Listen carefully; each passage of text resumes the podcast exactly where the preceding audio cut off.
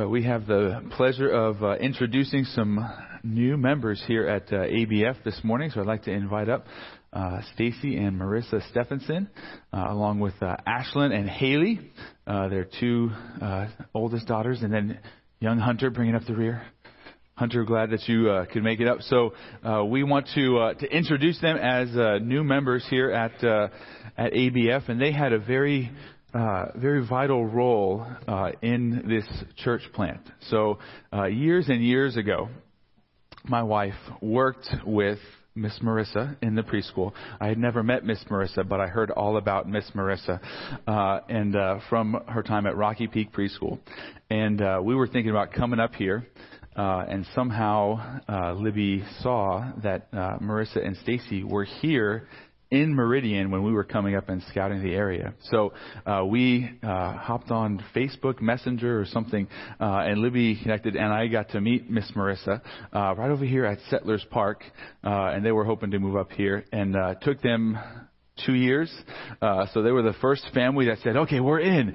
Uh, we want to come to Ambassador." They were just two years late uh, from from coming up, uh, but it was very key in terms of they were the ones that introduced us to other families uh, in the area and uh, got things rolling. So we are so excited to welcome you guys in as members, and we are excited to welcome in Ashlyn and Haley as our first uh, provisional members. So those uh, we encourage teens to pursue and uh, consider membership, uh, and we call them provisional members because when it comes time to vote on buying property or other things, they don't have that power just yet. Uh, but we treat them as uh, as members here at the church, and we want to encourage other teens uh, to consider and pursue that uh, as well. So we're not just welcoming in uh, Stacy and Marissa, but also Ashlyn and uh, Haley uh, and Hunter. We'll give you some time, buddy. Uh, but uh, Bruce, would you like to pray for them? Uh, please pray with me. Precious Father, we just thank you so much for the Stephenson family and uh, just how you've used them in a mighty way, even while they weren't physically here. But Lord, we're even more excited about what you've done in their lives. Lord, how you've uh, drawn them to yourself. And uh, Lord, they desire to not only uh, stand for you in baptism as a member of the Universal Church, but today they want to be uh, committed members of Ambassador Bible Fellowship. And Lord, I, I just pray that you would uh, guard them, protect them, you would bless them, use them.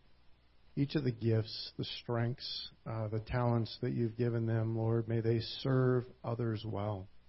And may they bring you glory and honor. And I pray uh, even for the youth uh, in our church, Lord, that uh, there would be many who would desire to not only stand for you in baptism uh, and to proclaim their faith publicly, but to also commit to become a servant of this body, uh, to give and to uh, put others first. And Lord, uh, bless the Stephenson family.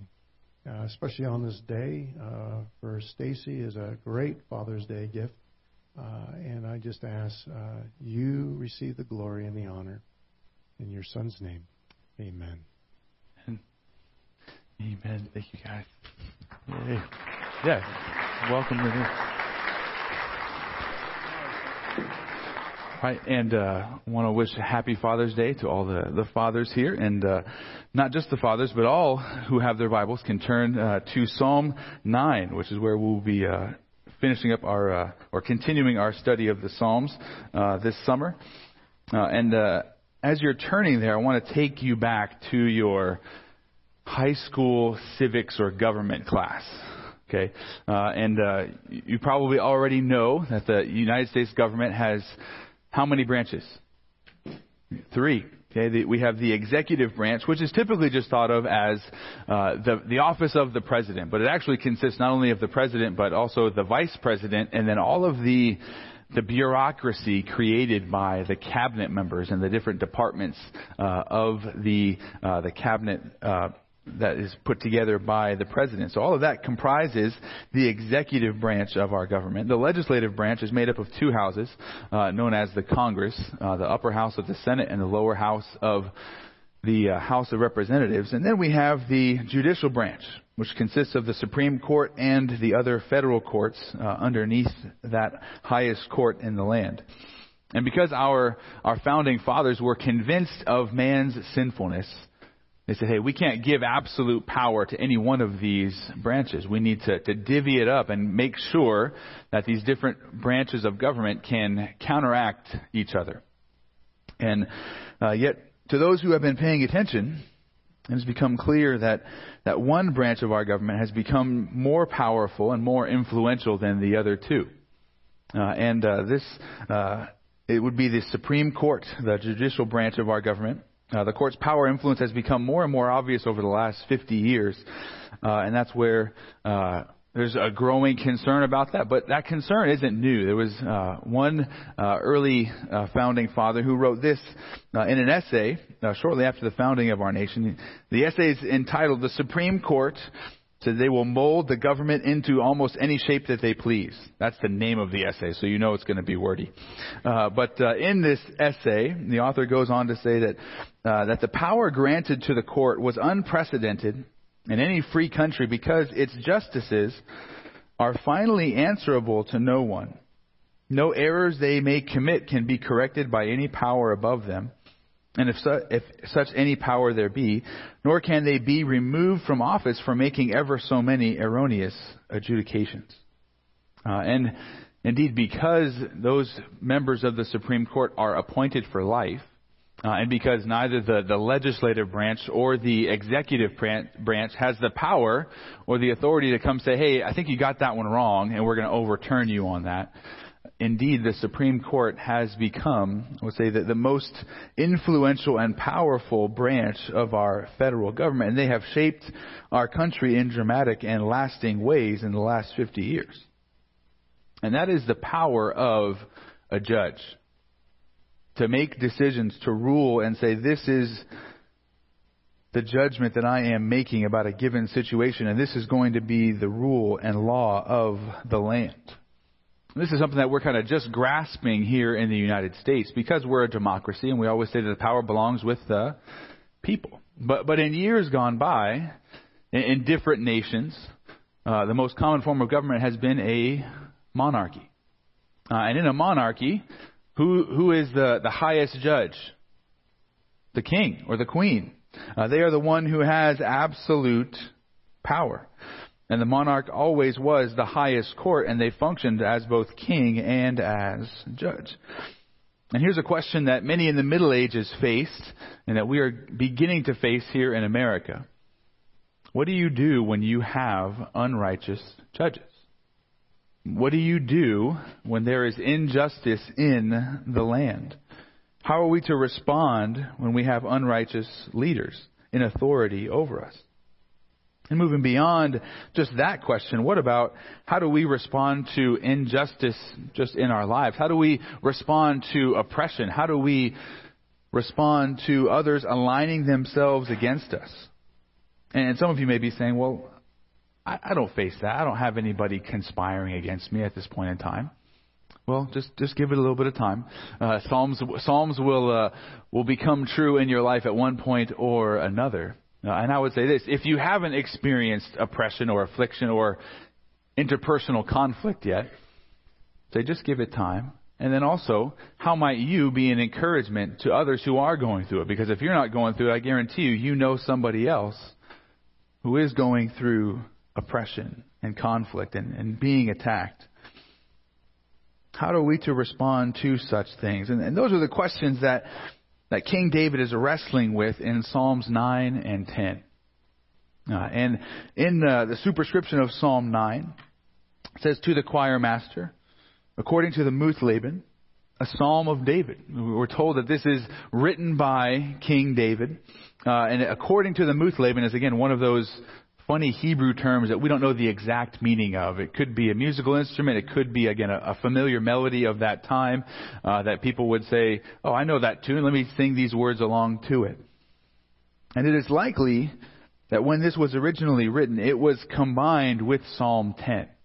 Uh, that Psalms 9 and 10 were originally one psalm when they were written, and that they were later divided up. And uh, arguments for that would be in, in, the Greek translation of the Old Testament, it treats them as a single psalm. So if you ever read the Greek translation of the Old Testament, uh, the numbering of the psalms will be off from this point forward.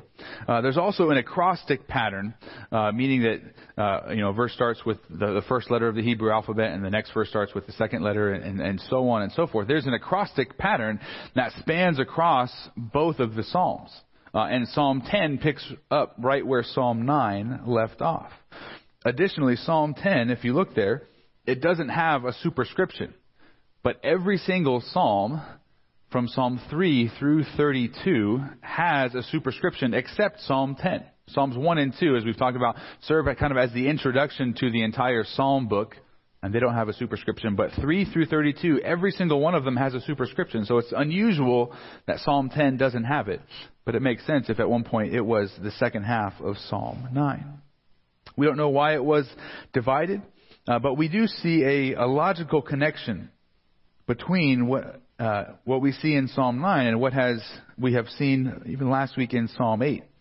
Because last week, as we looked at Psalm 8, David is contemplating the universe. He's contemplating the cosmos. And in Psalm 9, his eyes move back earthward. And he begins to see and understand life here on earth. Uh, and he sees what he has himself experienced suffering and affliction, people coming after him.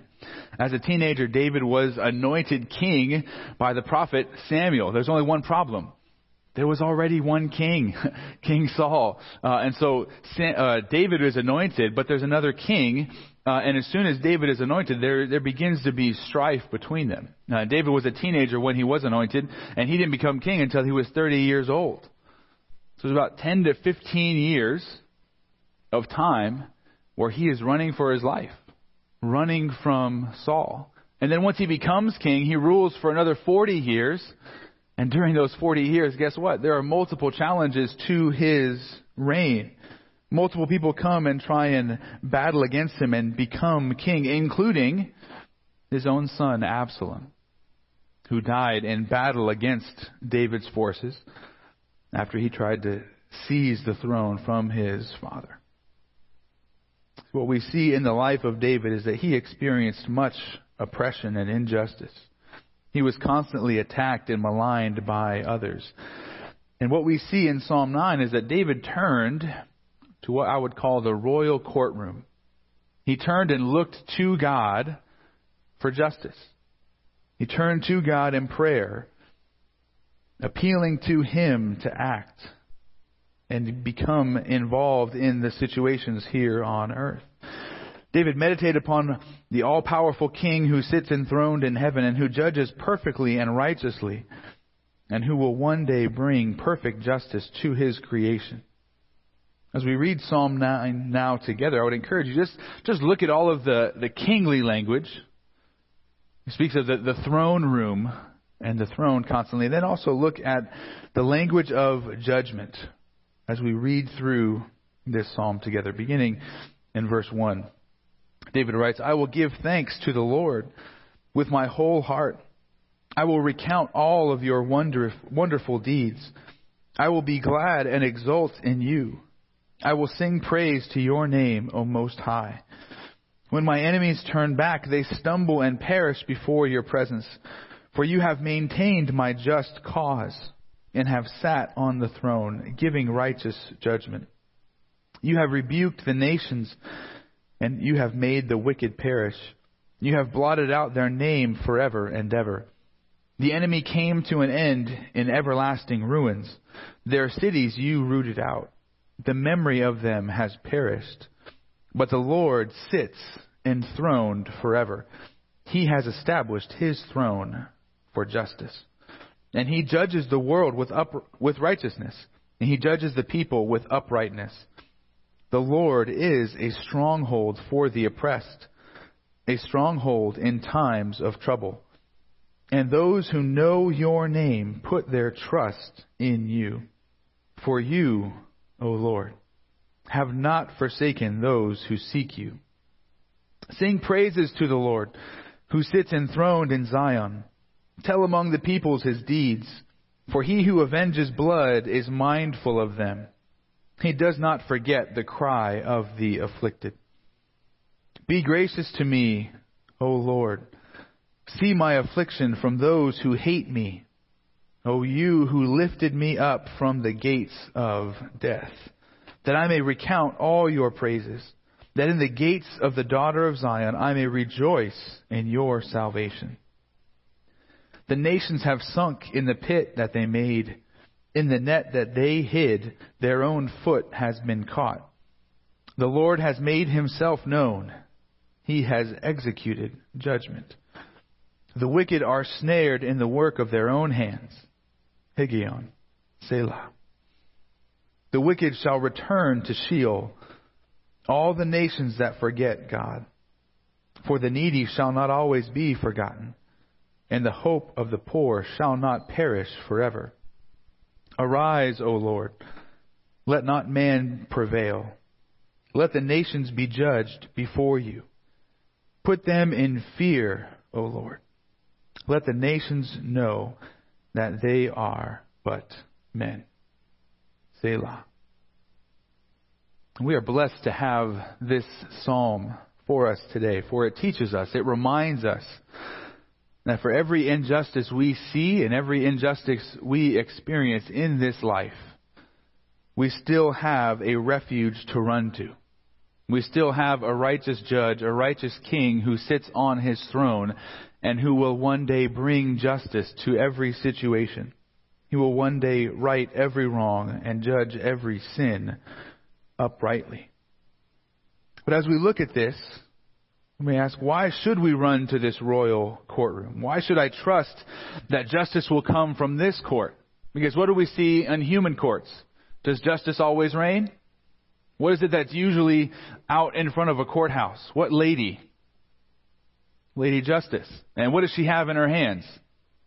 Scales, but what's on her face? A blindfold. And what is that to represent? That justice is blind. Some of it may see, well, well, it's always equal. Or sometimes it doesn't necessarily know what it's doing. Uh, there's multiple ways that you could look at that. But seeing and understanding the human courts, why should I place my trust in this royal heavenly court? And if I do place my hope and trust in this court, what does it look like to make an appeal in this court? What what's the process? What do I do? And this psalm explains both why we should run to this royal court and how we are to make an appeal in that courtroom. And you could take this psalm and you could divide it in two. Uh, in the first portion, verses 1 through 12, you could say is that the reasons we should run to the royal courtroom. And the second half of this psalm, verses 13 through 20, we could call the example of running to the royal courtroom. We, we see what it looks like to run to this court and to make an appeal to our King and Judge, Jesus Christ. But look with me first uh, at the reasons we should run to the royal courtroom.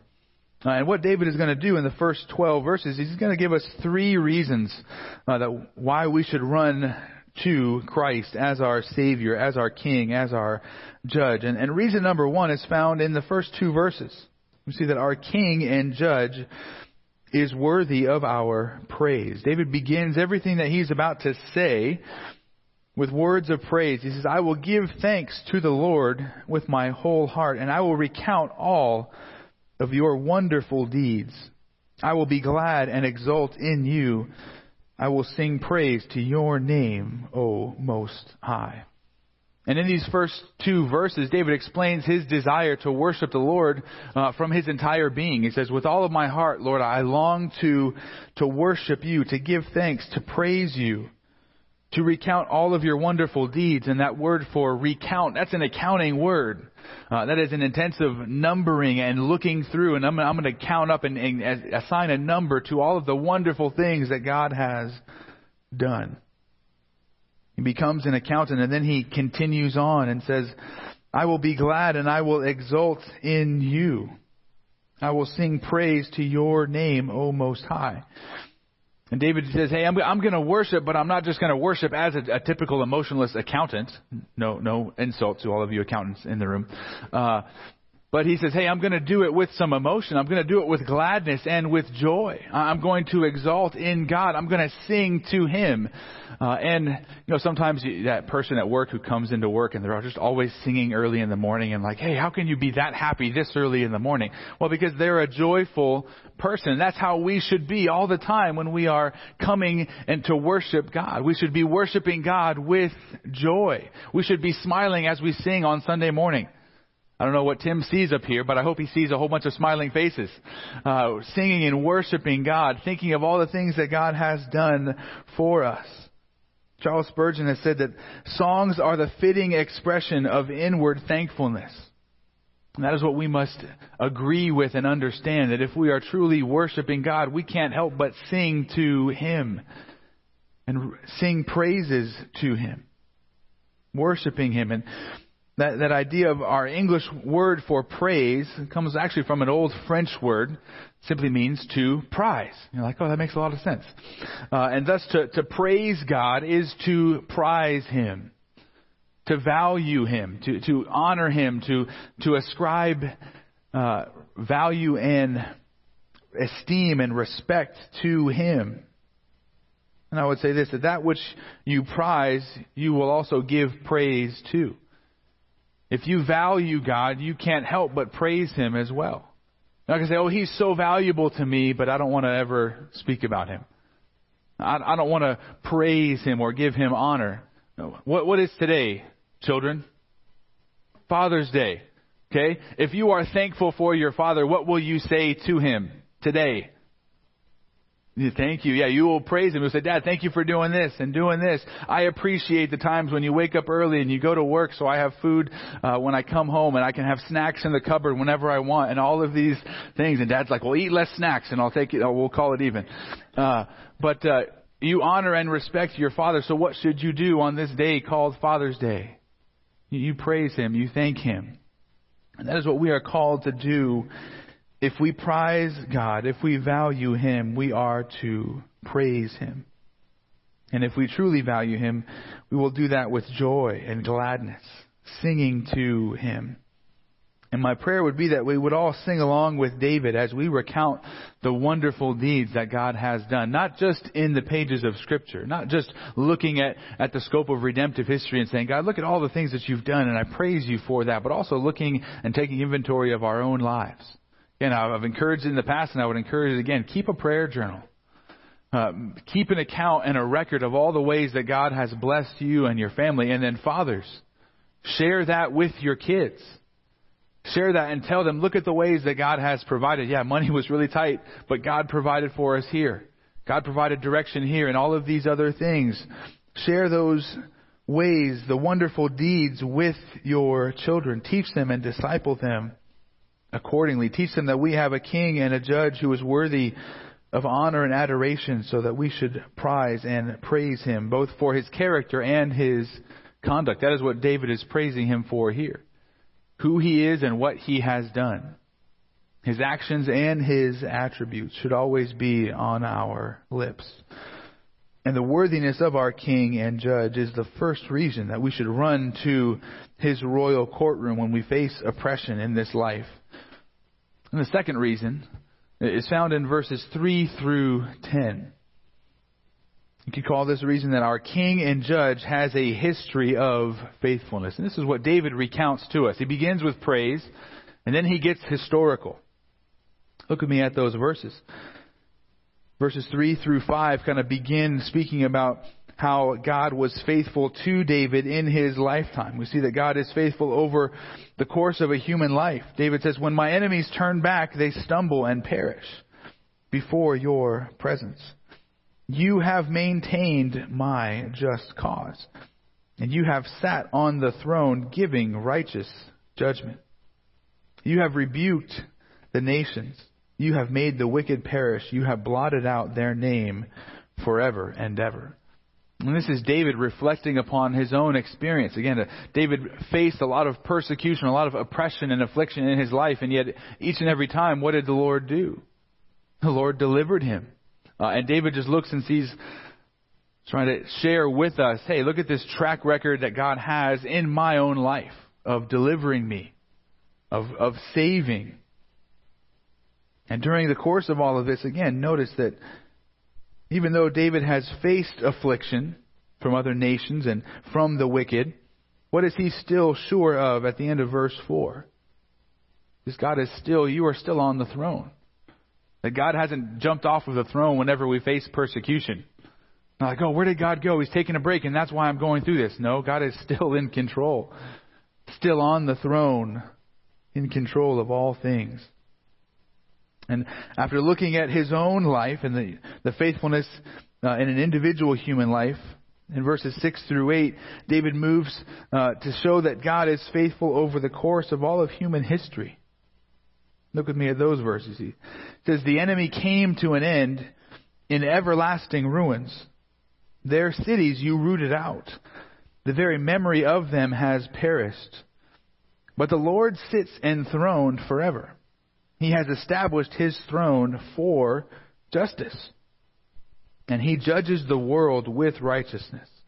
He judges the peoples with uprightness.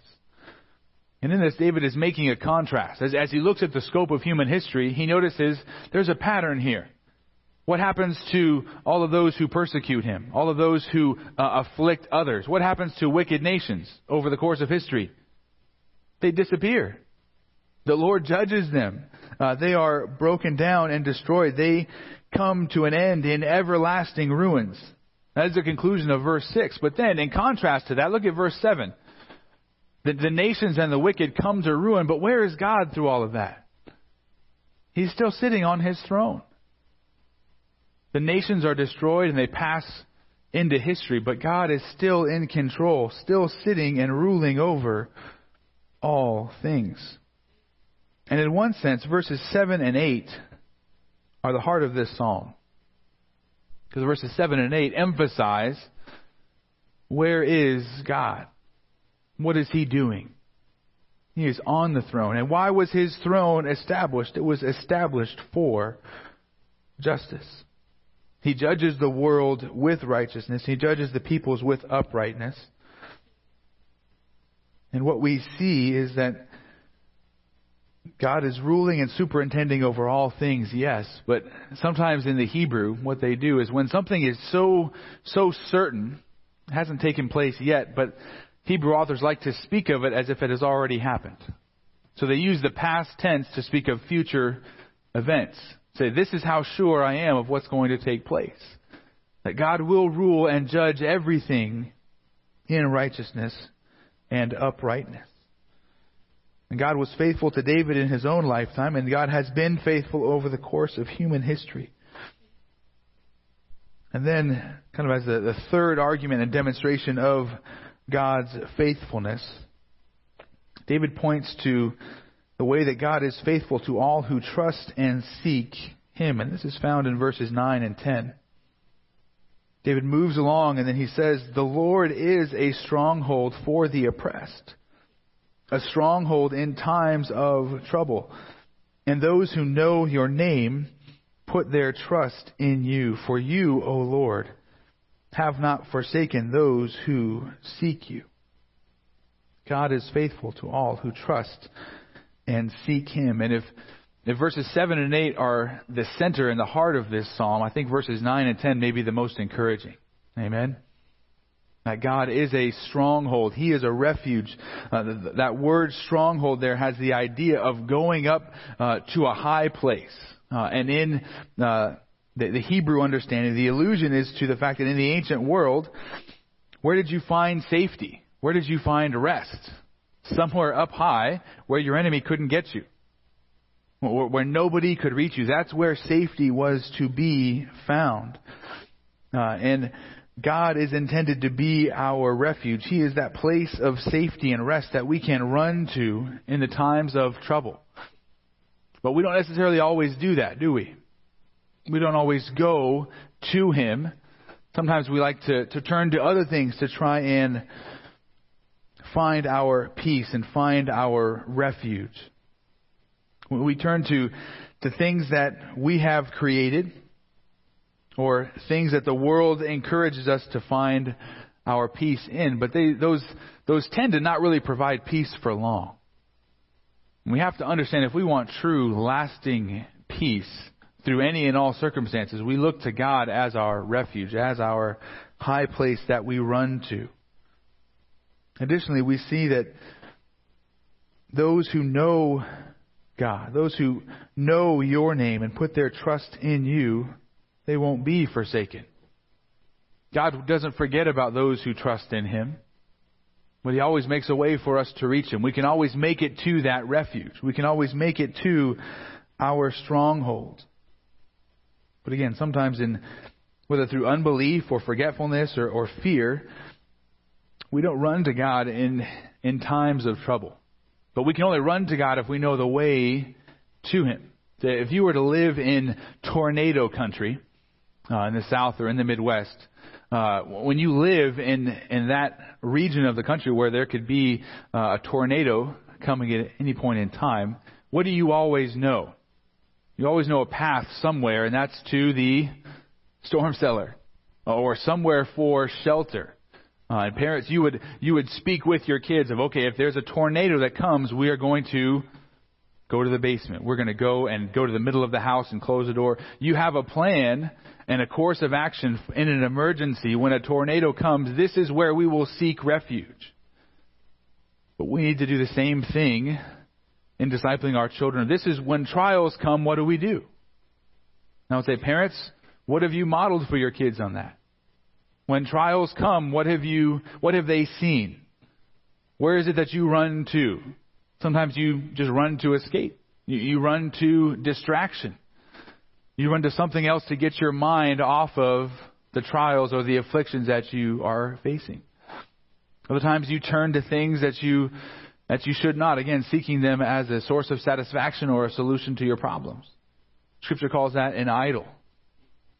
And if you aren't experiencing peace, you're full of fear and anxiety, I would just venture to say, are you turning to Christ as your refuge or to something else? Do you see God as the one that when trials and troubles hit, when somebody is persecuting you, attacking you, do you run to Him in prayer? Do you entrust yourself to our King and our Judge, looking to Him as your final hope? And you can look at verses 3 through 10, and really what David has laid out is a credit history for God. Say, God, how, why should I trust you? Have you demonstrated yourself to be faithful in the past? Well, absolutely. And we know that because of what David says right here. He says, look at how God has been faithful in, in David's own life. Look at how God has been faithful in human history. And then look at the credit history of God when it comes to saving the afflicted and the needy. He is the one that they can always turn and run to. And when we look at God's credit history, we see a perfect score. So then the question arises will you trust Him? Will you look to God as your refuge, as your stronghold? But again, what it says is those who know your name and trust. If you don't know God, you probably won't trust Him which is also tangible on a personal level. Do you trust strangers? Again, what do we teach our kids? No, stranger danger. Uh, and so if God is a stranger to you, you're probably not going to run to him in times of trouble. You're going to run away from him. So your first task is beginning to know who God is, to understand what he has done, what he is like, understand his character, understand his attributes. We must know him if we are going to trust him. And if you don't know him, let me introduce you to him. He is the one who has created you. He's the one who has given you life and breath and everything, and not just of you, but of all of us. And all of us owe him everything. He is our heavenly Father that we are to give honor and praise to. And yet every single one of us has rebelled against him. We have rebelled against our Creator. And that rebellion brings a penalty with it. And that rebellion, what the scripture would call sin. And the penalty for our sin is an eternal punishment because we've sinned against an eternal God. The higher the authority, the greater the offense. And our rebellion against an infinite and holy God has separated us from Him. And now we have a debt of pay, a debt of sin to pay to Him eternally. And we can pay that sin, our, that debt ourselves, separated from God for all time, or we can look to His Son, the judge and king that God has provided also as our sacrifice. That if we trust and look to Him, He becomes our refuge and our hope.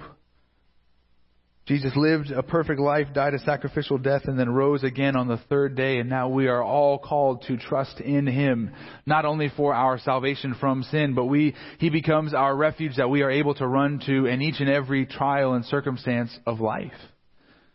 That is what we are called to do. God can be that place of refuge for you. And I would urge you, if you don't know Christ, if you have not yet trusted Him, please come talk with me. I would urge you, plead with you to look to him and turn to him today. He is a worthy stronghold, the best refuge that you can find. And what we see is that David began his reasons of why we should run to God as our royal courtroom, as our refuge. He began with praise, and now he's going to close with praise. The third reason that David gives uh, is found in verses 11 and 12, and it's our King and Judge is worthy to be proclaimed. Look with me at those verses. Sing praises to the Lord who sits enthroned in Zion. Tell among the peoples his deeds, for he who avenges blood is mindful of them, and he does not forget the cry of the afflicted. What we see is that that David comes full circle and he's closing in praise in the same way that he began in praise. He's trying to convince us that God is a worthy refuge. This is what he turns to. And he does what we see is that God does not forget the cry of the afflicted. That's why we are to, to sing praises to him who is enthroned. And we are to, to go and proclaim him. Right? We've seen how God has worked in our life, how he's worked in human history. We see his faithfulness. Now, what are we called to do? Not just keep it to ourselves, but to, to go and proclaim, to go and tell others of our King and our Judge who is worthy. And he speaks uh, in verse 12. He says, For he who avenges blood is mindful of them, meaning of the peoples. That idea of being mindful, we saw it last week. If you just turn turn the page over to Psalm 8, verse 4, it says, What is man that you are mindful of him? The Son of Man that you care for him. Getting that same idea. How can this God who's created everything still be mindful of men? And what are we supposed to call and share with others? That God is aware of who you are and what you are going through. This is a beautiful picture because our mindfulness naturally pulls us towards something. Now, when you bring up a memory, when you call something to mind, kind of it's like you travel back in time to that time, to that place, to that experience, and you kind of relive all of the emotions that, that are connected with that experience. Right? And you naturally gravitate back to whatever that you are thinking of. That is what takes place. Now, think about that. If we, if we gravitate to those things that we remember, what happens if, if God is mindful of us? What is taking place? Well, He is drawing near to us. He is gravitating to us because He is mindful. He is thinking of who we are and what we are to Him. So it is especially if you are experiencing some affliction and oppression now, that may be what what you need to, to hear and apply to your own heart and life. That God is mindful of you in your circumstances, whatever it is that you are going through. Sometimes we, we tell ourselves a lie that nobody knows what I'm going through. Nobody can identify with my pain. God can. Christ can. Our faithful high priest who was tempted in every way that we were. He is able to minister to our hearts because he has experienced what we experience. And David is encouraging others to reflect upon the character of God and then to turn and sing praise to God. David says, Hey, I'm going to sing and I want others to sing with me. It's not a solo act. That's the emphasis here, proclaiming the goodness and the glory of the one who does not forget the afflicted. Now, as Christians, we always have hope. We always have a refuge in times of trouble. And our refuge is big enough for others as well. And we need to be willing to communicate that. Hey, I have a refuge and there's room in here for you as well. Come run with me to my refuge. Come run with me to my king and to my judge. And with that, David closes out his reasons of why we should run to this royal courtroom. He gave us these three reasons that God is worthy of praise, that He has a history of faithfulness, and He is worthy of our proclamation. And then from here, David shifts gears ever so slightly. And he, for the remainder of the psalm, he again lays out for us what it looks like to go and run to God, what it looks like to go and, and make an appeal to our righteous King and our righteous Judge. That's what we see in verses 13 through 20. David gives us an example of what it looks like to make an appeal. And we, we can divide this portion up into four sections, and I've, I've stated them just as brief observations of, of how to go and run to God. And first, in verse 13, we could say, Make your petition. David says, Be gracious to me, O Lord. See my affliction from those who hate me. O you who lift me up from the gates of death. What a beautiful lifting that is that God has lifted us up from the gates of death. And, and David begins that verse with a simple and concise prayer. What does he say? He just says, Be gracious to me, O Lord. Be gracious. And somebody said that, that there are certain verses in the Bible that kind of summarize the entire Bible, like John 3.16. Right? The, the message of John 3.16 is kind of condenses down all of biblical truth uh, of what God is doing in the course of history. And what we have in that little line, be gracious to me, O Lord, is really an entire prayer book. To instruct our hearts and understand what it really means to, to pray and to cry out to God. Such a profound prayer, later to be echoed and held up and, and praised by Christ in his parable of the Pharisee and the tax collector. Because what is the tax collector's prayer? Lord, be merciful to me, a sinner. That is, in essence, what David is saying here. Lord, be gracious to me. Show me grace. And David begins by asking for grace, and he continues and says, Lord, see my affliction from those who hate me. Lord, I just want you to see and understand what I'm experiencing, what is going on, what's taking place. Lord, I want you to know what I'm going through. And we can rest assured that if we make that simple prayer, be gracious to me, O Lord, that God is always going to hear it.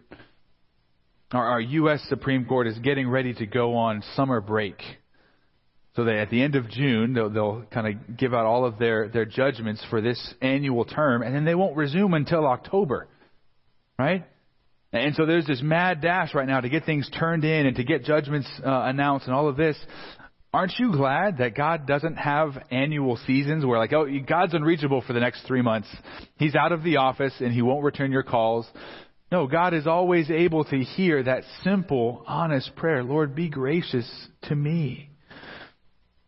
And we can take hope and find encouragement in that God doesn't have scheduled recesses. He's always on the bench. And we have an even greater hope than what David speaks of here. Listen to what Hebrews chapter 4 says, verses 14 through 16. To since we then have a great high priest who has passed through the heavens, Jesus the Son of God, let us hold fast our confession. For we do not have a high priest who is unable to sympathize with our weaknesses, but one who in every respect has been tempted as we are, yet without sin. Let us then, with confidence draw near to the throne of grace, that we may receive mercy and find grace to help in time of need. I think the author of Hebrews gets his theology for that from the Psalms. That is what we see is just echoing what is stated here. And notice that David makes this simple prayer. He makes his petition and then he expresses a desire in verse 14. As, as we, we come into God's courtroom, we, we make our petition and then we, we desire God's glory. David says, That I may recount all your praises, that in the gates of the daughter of Zion I may rejoice in your salvation. David says, Hey, my desire, Lord, is yes, I want to be delivered. And that's why I'm praying. But, but more importantly, what does David want to do? David wants to brag about God in the gates of the city of Jerusalem. He wants to say, Hey guys, look at what God has done for me. And if God delivers the king of Israel, what's Jerusalem going to be talking about? That deliverance. And that is David's desire. Because God, I want, I want to be delivered, but more importantly, I want you to be glorified. I want you to be honored and exalted. And if we begin to, to pray in that way, it's going to change our, our hearts. We begin to, to pray, Lord, not my will, but your will be done. We're going, to, we're going to be less and less concerned about our own circumstances and more and more concerned with God's reputation. How, how is the, the world around us going to view our redemption? How is the world around us going to view our actions? It changes and transforms the way that we pray. And when we pray for God's glory, we understand the fleeting nature of our affliction and the eternal nature of His glory. That is, again, why Jesus instructed us to pray as He did. Not my will, but yours, gracious God. So he, David gives us these, these short ordered instructions of what it looks like to run to the royal courtroom. Make your petition, desire God's glory. Thirdly, he says, remember the future. And this is found in verses 15 through 18. And I know that may sound a little bit strange to remember the future. Like, how do I do that? You've seen time travel movies. Uh, but, but, but look with me. David says, the nations have sunk in the pit that they made. In the net they hid them their own in the net that they hid their own foot has been caught. The Lord has made himself known. He has executed judgment. The wicked are snared in the work of their own hands. Because the wicked shall return to Sheol, all the nations that forget God, for the needy shall not always be forgotten, and the hope of the poor shall not perish forever. See, David begins to think about what he's already said. He's already looked at the scope of human history and says, this is how uh, we are to trust God. A reason that we to trust God because He has been faithful over the course of all human history. And then David begins to look at the future. As Christians, we know how history ends. We've read the back of the book, uh, and, and we know the outcome. So there's there's no surprise there, and we are called to to trust in what God is doing, not just in the here and now, but what He is doing in all of human history. And David's prayer recognizes the manner in which God interacts with the nations, the wicked, and the needy. As the nations have sunk in the pit, and the net that they hid, their own foot has been caught. The idea of, hey, the, the nations and the wicked, they get themselves into trouble. They are responsible for their own judgment. And David wants us to pause and think about that. That's what that little word Selah means. Higgaion is another one of those musical terms, provides instructions to the choir master. But Selah says, hey, pause here and reflect upon what was just said. Stop and think about this. That when God judges, He judges righteously because the nations and the wicked, they get themselves into trouble. They set traps and they fall into those traps themselves. And when we begin to see and understand that, we understand again that God judges righteously and that the nations have forgotten God. But then also how God interacts with the needy. Verse 18 says, The needy shall not always be forgotten, and the hope of the poor shall not perish forever. The needy and the afflicted will never be forgotten by God. They will never fall out of His favor. It won't be forgotten by God, but the nations have forgotten Him. And in, in, in recent years, there's, there's been a, a, a phrase thrown about in our culture. You may have heard it before about being on the wrong side of history. You guys heard that? Uh, and they, they, they use this term to try and uh, address us and really to a kind of a, attack and say, hey, o- over the course of many years, you're going to see that our culture is going to condemn what you think and believe right now. And while uh, on the one hand I would commend them for thinking historically and thinking of the big picture, I also would say that their view of history is too brief. And their view of history doesn't include the final judgment. Their view of history doesn't include when they themselves will have to stand before a righteous king and judge, and they will be evaluated. Then we'll really know who's on the right side of history. Jesus makes that determination, not our current culture of today.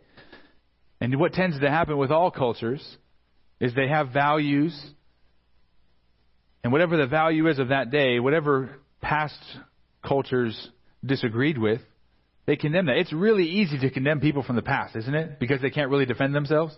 And it's really easy to pick and choose and say, I, if I was back there, I wouldn't have done that. And you know what? What's amazing is that the Pharisees of Jesus' time said that to him. If we had been alive when they killed the prophets, we would have stood against them. And Jesus says, No, you wouldn't have. Because I, the greatest of the prophets, the culmination, the prophet spoken of by Moses, has come. And what did they do to Jesus? They killed him. They did the exact same thing. We'll really know who's on the right side of history when all people stand before God at the great white throne judgment. That's when the right side of history will be determined and made known. A.W. Tozer said this. He says, The resurrection and the judgment will demonstrate before all worlds who won and who lost. Because we can wait. That is what we need to, to prepare ourselves for. It's okay for the world to say, well, you're on the wrong side of history right now. Okay, just give it time. It'll come back around. I'll be on the right side of history at the right point in history because we know how history culminates. And what's amazing is, is because David does know how history culminates, he finishes his prayer in a unique way in a way that most of us wouldn't. What we see in verses 19 and 20, after making his petition, desiring God's glory, he closes with a plead for the nations. Says, Arise, O Lord, let not man prevail. Let the nations be judged before you. Put them in fear, O Lord. Let the nations know that they are but men. And again, knowing that, that the nations have forgotten God and they need to know God. It's amazing that David prays for them. And it's both a, a, a prayer of judgment and, a, in essence, a prayer for their salvation. David pleads for God to rise up and act. He says, God, don't let man prevail in these circumstances. Don't let the men, don't let the wicked think that they are right. Don't let that take place, God. But he says, what the nations need to understand is who God is and who they are before God. The nations need to go back to Psalm 8. Again, say, What is man that you are mindful of him? And that's David's prayer. The nations need to know that they are not God, they are but men.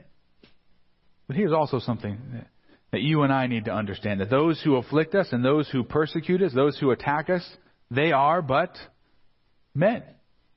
That's it. We still have a righteous and holy God who is on the throne. In the early part of uh, the Battle of Gettysburg in July of 1863, things were just a mess behind the, the Northern Union lines. We had uh, ambulances, you know, carrying the dead and the wounded back from the front. Uh, you had those who were kind of stragglers and dazed and had shell shock, uh, wandering about the camp. Uh, and in the background, you have this this deafening sound of cannon fire and this constant fire of rifle shots. And there was a column of fresh northern troops marching to the front line, which really isn't really clearly distinguished. You don't really know when you're going to uh, suddenly appear within range of those cannons that you're hearing. Slightly unnerving. And then on top of all of that, I guess during the Civil War, the, the, the Southern Confederate troops had this thing that they called the rebel yell. Uh, and historians say they can't really mimic it because it was only able to, to make the yell while you're running full speed. Uh, and it would just, it was this noise that they would make, this screech that was very unnerving to northern troops. And so these, these fresh northern troops are marching toward what would become the most important battle in the Civil War, the Battle of Gettysburg. And they're starting to get unnerved, starting to hear all of these sounds. And as they, as they walk, there's this little roadside cabin.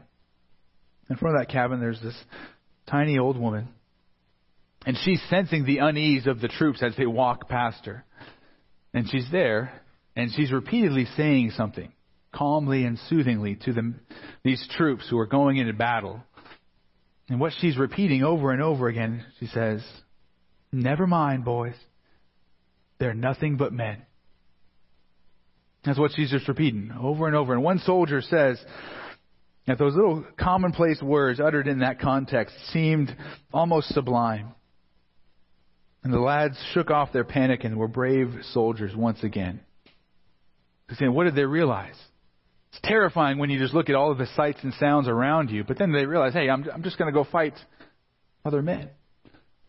That's what gave them courage, and that's what needs to give us courage as well in the middle of our affliction, in the middle of persecution and oppression. Those who are oppressing us are but men. And as Christ says, we are not to fear those who can take your life, and that's it. Right? No biggie. That's all they can do. Who are we to fear, to honor, to worship? One who can do more than just take our life, but give us eternal life, who's, in whose hands our eternal destiny rests. And our prayer should be that the nations would realize they're standing before God, that they are creatures and He is the Creator. And our prayer should be that we remember that same truth that we are but men and those who afflict us are but men. And may we remember these reasons that we should run to the royal courtroom. And may we follow this example of running to our Savior, our King, our Judge, Jesus Christ, who sits on the throne even now, who's paid for all of our sins. And if we've trusted in Him, all of our sins have been paid for.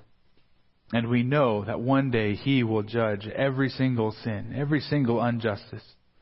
He will judge righteously. And that should give us hope, comfort, and encouragement, not only in our own lives, but new, good news to share with others. Amen? Let's pray.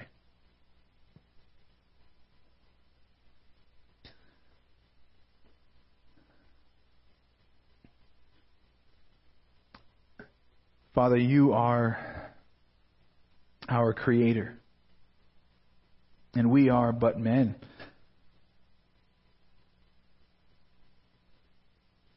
Lord, it is amazing that you are mindful of us, that you are aware of all of our trials and afflictions. Lord, we gain comfort and hope in knowing that. That you are not some far off God, but you are near and close to the poor, to the needy, to the oppressed and the afflicted. Lord, may we remember that in our times of trouble. And Lord, may we know you. May we trust you. May we seek you in those times of trouble. Lord, may you be the stronghold that we run to. May you be our refuge, and may we be convinced that there is no other refuge. There is no other stronghold. Only you. Lord, give us that hope. Lord, if there are those here today in the middle of conflict, in the middle of oppression and persecution. Lord, may you strengthen them and sustain them to trust you, to run to you at this time, at this moment. And Lord, may you comfort and encourage them by the power of your Holy Spirit. Lord, we thank you that that you have placed your Son on the throne to rule and to reign. He is our King and our Judge. And Lord, may we appeal to Him on a regular basis, coming to Him in prayer with a simple prayer. Lord, be gracious to us as sinners. Show us your grace. Show us your mercy. Not because of what we have done, but because of what your Son has done. How amazing it is to think that our judge, our King, is also our sacrifice, the one who has given his life for ours. Lord, we long for that day when He will right every wrong. But that's also a, a sobering and a scary day, Lord, as so many of the people around us don't know Him. And on that day, they will give an account. So, Lord, as we as we long for His appearing, as we long to see His kingdom established, Lord, may we also work and labor faithfully to proclaim His worthiness and the salvation that only He can offer. May we point others to Christ, our Lord, our Savior, and Judge, and in whose name we offer up this prayer. Amen.